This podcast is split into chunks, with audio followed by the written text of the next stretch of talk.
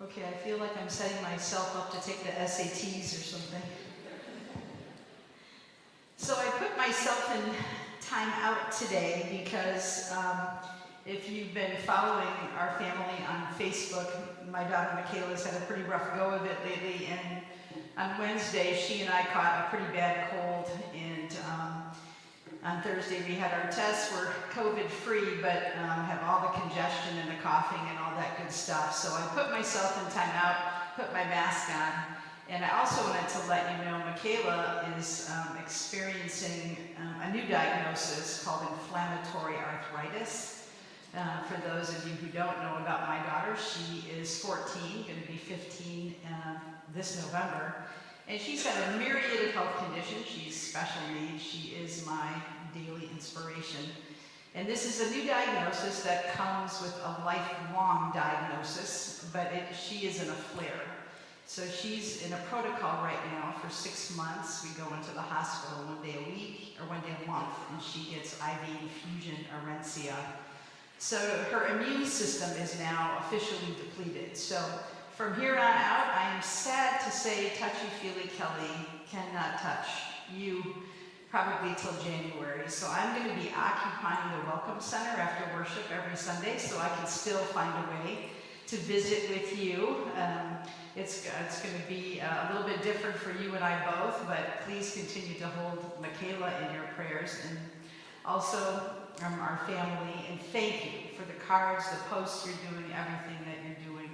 Um, Michaela always has many medical challenges, but COVID has been pretty rough for her. So, so I'm excited to tell you that um, at least we're starting to recover from this uh, bug that we have. So enough of that, uh, except to say thank you for your continual prayers. So today I had uh, Gretchen and the ushers hand out Play-Doh to you.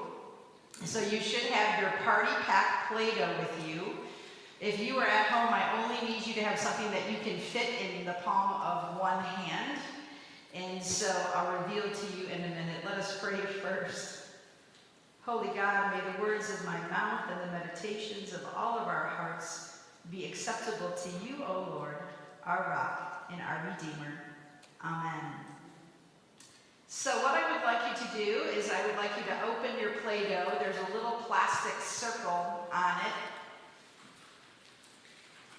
And you want to take your Play-Doh out. I know this is kind of fun. If you're at home, whatever you brought with you, to put it in your hand. And I would like you to have both of your hands palms up in front of you. And I would like one of those hands, or if you want to divide up your Play-Doh, I want you to keep the Play-Doh in both hands, palms up. And periodically, I will invite those artistic folks, unlike me, uh, to, if you'd like to make a shape with that Play-Doh. If not, I would like you to keep your palms up, maybe rest them on your lap. They're going to be there for a little while. We're going to practice being palms up. I heard of a guy from another guy who knew a guy I knew that gave me some pretty darn good advice I thought I would pass on to you guys this morning. I heard there was this lawyer who came up with a great idea to keep his clients calm under pressure, especially when they found themselves sitting in a room full of lawyers just firing questions at them all the time. And this lawyer tells them all the same thing every time they go into court. He says, sit in the chair, answer the questions, but do it with your hands up the whole time resting on your lap. Now, it's the last thing you would expect a lawyer to tell a client for the courtroom, but he tells them literally to have their backs of their hands on their knees, their palms up towards the bottom of the table as they sit in court. So think about that for a minute. We have an easier time being calm and honest and focused when our hands are palms up. It's harder for us to get defensive or angry when our palms are up instead of when they're in a clenched fist. I mean, after all, most people get angry at a cute little puppy dog when their fists are clenched. Something about our hard wiring God gave each one of us that links the position of our bodies into the position of our hands and hearts. So Bob Goff, one of my favorite guys who wrote the book Love Does years ago, he admits, I used to think clenched fists would help me fight better, but now I know they only made me weaker. He went on to explain, I used to walk around with my fists, with my fists clenched, defensive, afraid people were going to take advantage of me. There are so many evils in the world that cause me to clench my fist. I wanted to be angry and swing at the horrible things people do to one another, especially things done to kids. But it was Jesus who taught me there was nothing I could ever really lose if I had him.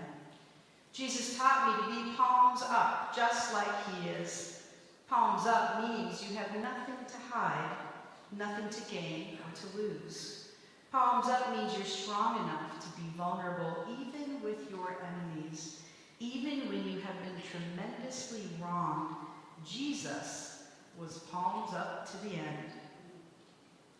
When people ask me what it looks like to follow Jesus, I usually say that following him looks a lot like dealing with all of the issues that everybody does our disappointments, our tremendous joy, uncertainty, the whole bit. Having your mind change all the time as you learn how Jesus would have dealt with things. It's what's happening in the life of the Christian. Following Jesus is about having your attitude and your way of life shift as you navigate this wide range of emotion. While living the big life, Jesus invites all of us to be a part of. And because I knew Jesus, where once I thought things my way, now I have to think about them his way. All right, to all of you remember some years ago, how could you not, the slogan WWJD. Everybody on the count of three, yell out what it means. One, two, three. All right. It really made its way through the Christian church and out into the world. It was everywhere for a while, right? It was on stickers on your water bottle, on your license plate, on your decals, everywhere you went. Tons of bookmarks until we kind of got it in our heads that we need to be thinking about what Jesus would do in any given situation we were in, as opposed to what we would do. Well, it was incredible. It was like a bugle call, a stand to attention for all of us committed to following Jesus, and I really liked the way it made us all pay attention to our attitude, to the way we acted, our behaviors, while we made choices, however simple or complex. I saw it acting like a little bit of a compass in my life to keep me going in the right direction, not only forward, but Jesus' word like Jesus so often does in Scripture, especially when being questioned by lawyers, which he was a lot, religious law back in his day, who sought to discredit him at every turn. And while they were looking for a debate or a fight, or to discredit him with the hope of picking a fight, Jesus would come back at them every time with open palms and typically a question to their question. They hadn't even seen that coming. Jesus instructs us love your neighbor as yourself. And as a matter of fact, do more. Love your enemies and pray for those who make your life hard. We look back at Jesus in shock. You have got to be kidding, Jesus. Well, then, Lord, who should I consider as my neighbor, we ask. And Jesus meets our challenge with one of his own. Everyone.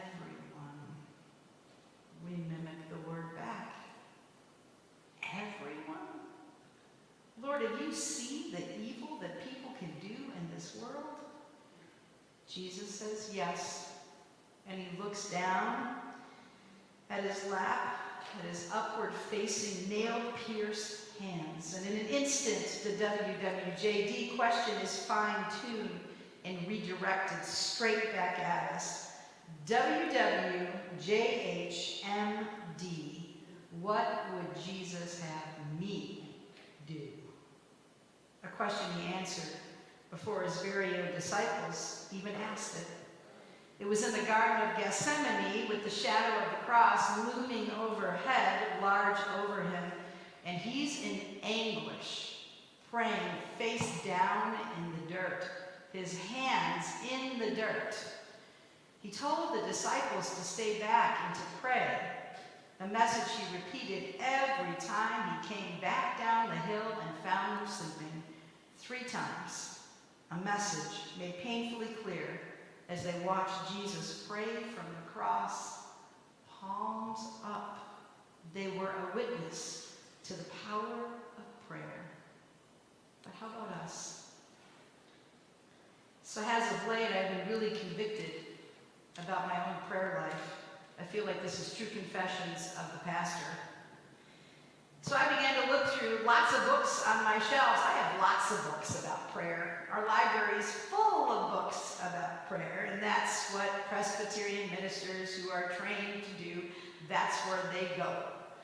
After they look up all the scripture passages in the Bible, they go to their bookshelf. And I began to reflect over the many questions that I have been asked about prayer and its power and does it do any good anyway. And what I didn't see coming as I set out on my journey for a more meaningful prayer life was the question that made me stop in my tracks, which was this. How satisfied are you with your prayer life on a scale of 1 to 10? 1 being the least satisfied and 10 being the most satisfied. If you are creative, I would love you to take your Play-Doh and to shape it in a number that you would give yourself on a scale of 1 to 10. Where would you rate yourself? 1 being the least satisfied, 10 being the most satisfied. If you'd rather not do that, keep your palms up. I heard the bugle and I woke up. I stared at the blank line, begging for a number to fill in this empty spot, and I wrestled with this exercise for a minute or two coming up with excuses with closed fists. Human nature kicks in sometimes, doesn't it? But I know better. We all do, when we're called upon to answer a tough question truthfully, and I wrote down my number five. Great conviction. Five. The next question How satisfied are you with your number? I mean, really? And that response came way quicker, not very. Why am I not satisfied? I mean, honest answer, I think I miss Jesus. What an odd thing to say, but it's true. Obviously, I hang with Jesus every day.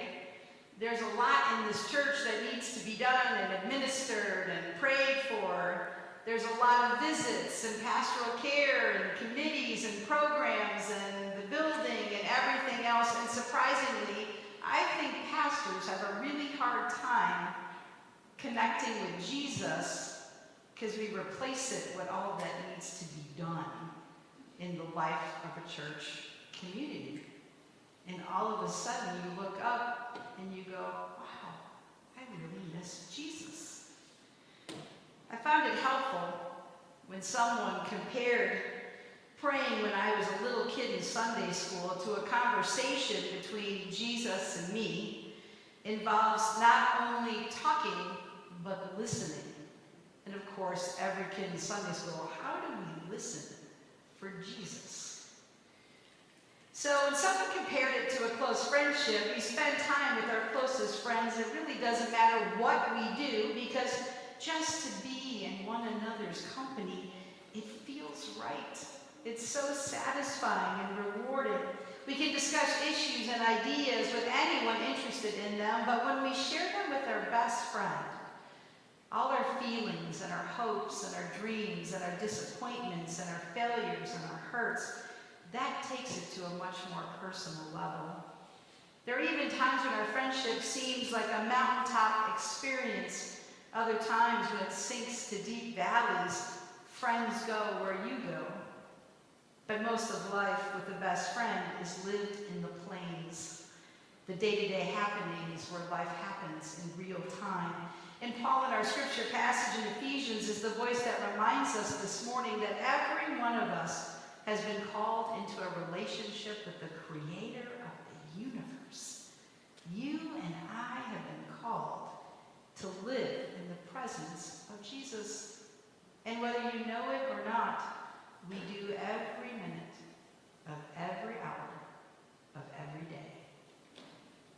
Thank God, or it becomes more often than we dare to admit that we make life harder than it has to be when we look only to ourselves for our own answers and our own questions. However, when we make our own abilities, however they meager they may seem to us, when we make them available to Jesus in prayer, he channels great resources in and through us Jesus is at work in us and in the world he died to save, the world he is calling us to pray for and to serve.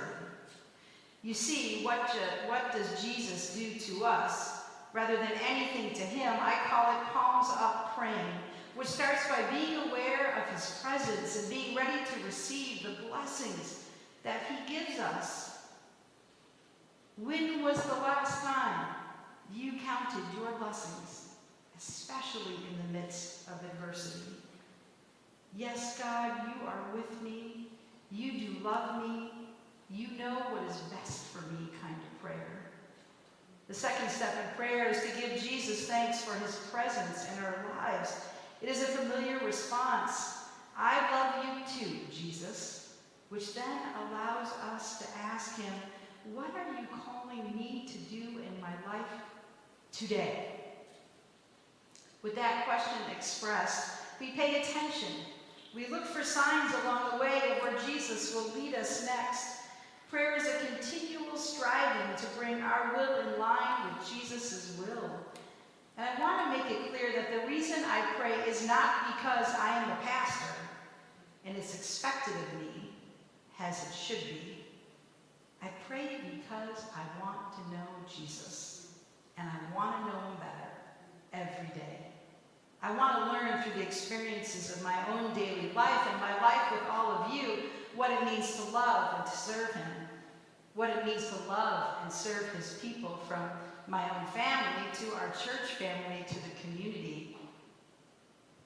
I pray so I remember Jesus is really with me every step of the way when I can't feel His presence or the circumstances I'm in try to make me believe otherwise. I pray so I remember first and foremost that I am a child of God, a sister in Christ to all of you and all our neighbors all over the world.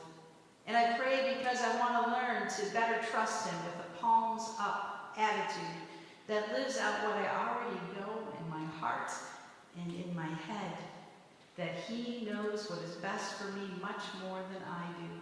And I believe that to be true for each one of you as well. I pray with you, and I find you teach me much about what it means to love Jesus as you give me a share in your story. You don't just tell me your highlights and your lowlights. Sometimes I get to be with you, wherever you are, whatever the circumstance. How amazing is that? when it all comes down to it, I pray because, like Paul in Ephesians, I want us to be strengthened in our inner being as we navigate the challenge of this life and this world and find our faith growing as we meet each other together. I pray that you know the unstoppable love that Jesus Christ has for you. That you not only find his love here in this place, but that you make it your personal mission to create it. Because when we do that here, we can do that out there in the world where we live and work and play. If you are the creative type, I would love you to take your Play-Doh and make the shape of a heart to remember that your heart is in God's hands. Of course, there's no way to know where our prayer life with Jesus may take us, who we will encounter, or the hardships or the happiness that we will face. Seasons of busyness, others of rest, the prayers we will pray, the attitude alterations we're going to need to make matters the most that they can be for Christ in our life. Yet our Bible has shown us time and again that palms up praying in a relationship with Jesus is enough to make a man sacrifice his only son, a woman see the risen Christ. For there to be a flood, split a sea, open a tomb, break prison chains. All throughout Scripture, we see what the love of God can do in our lives. So today, I give you this blessing. I put you now in the hands of Jesus Christ. His hands, they were working hands. Jesus healing the leper, Peter's mother-in-law, the blind eyes of man, Jairus' daughter, the way he made a meal on a beach with fish for the disciples, the way he called out to the disciples, how he welcomed them. He had welcoming hands. Peter walking on water, sinking in the water, and Jesus' hand reached down and pulled him up. His hands are witnessing hands. Jesus himself stood in the midst of the people and said to them, Peace be unto you. And they were terrified and they were afraid, the disciples in that room that they were hiding in after his death. And Thomas was there and he said, Unless I see Jesus' hands, and Jesus showed up. He asked Thomas to touch his hands, to see his hands, the nails of the cross, because Jesus' hands are always available to us, and they're waiting hands, waiting for us to be with him, and they're wonderful hands. John 10 and 28. And I give unto you eternal life that shall, you shall never perish, neither shall anyone pluck you out of my hand. So, my friends, you are covered by the hands of Jesus. You are comforted by the hands of Jesus.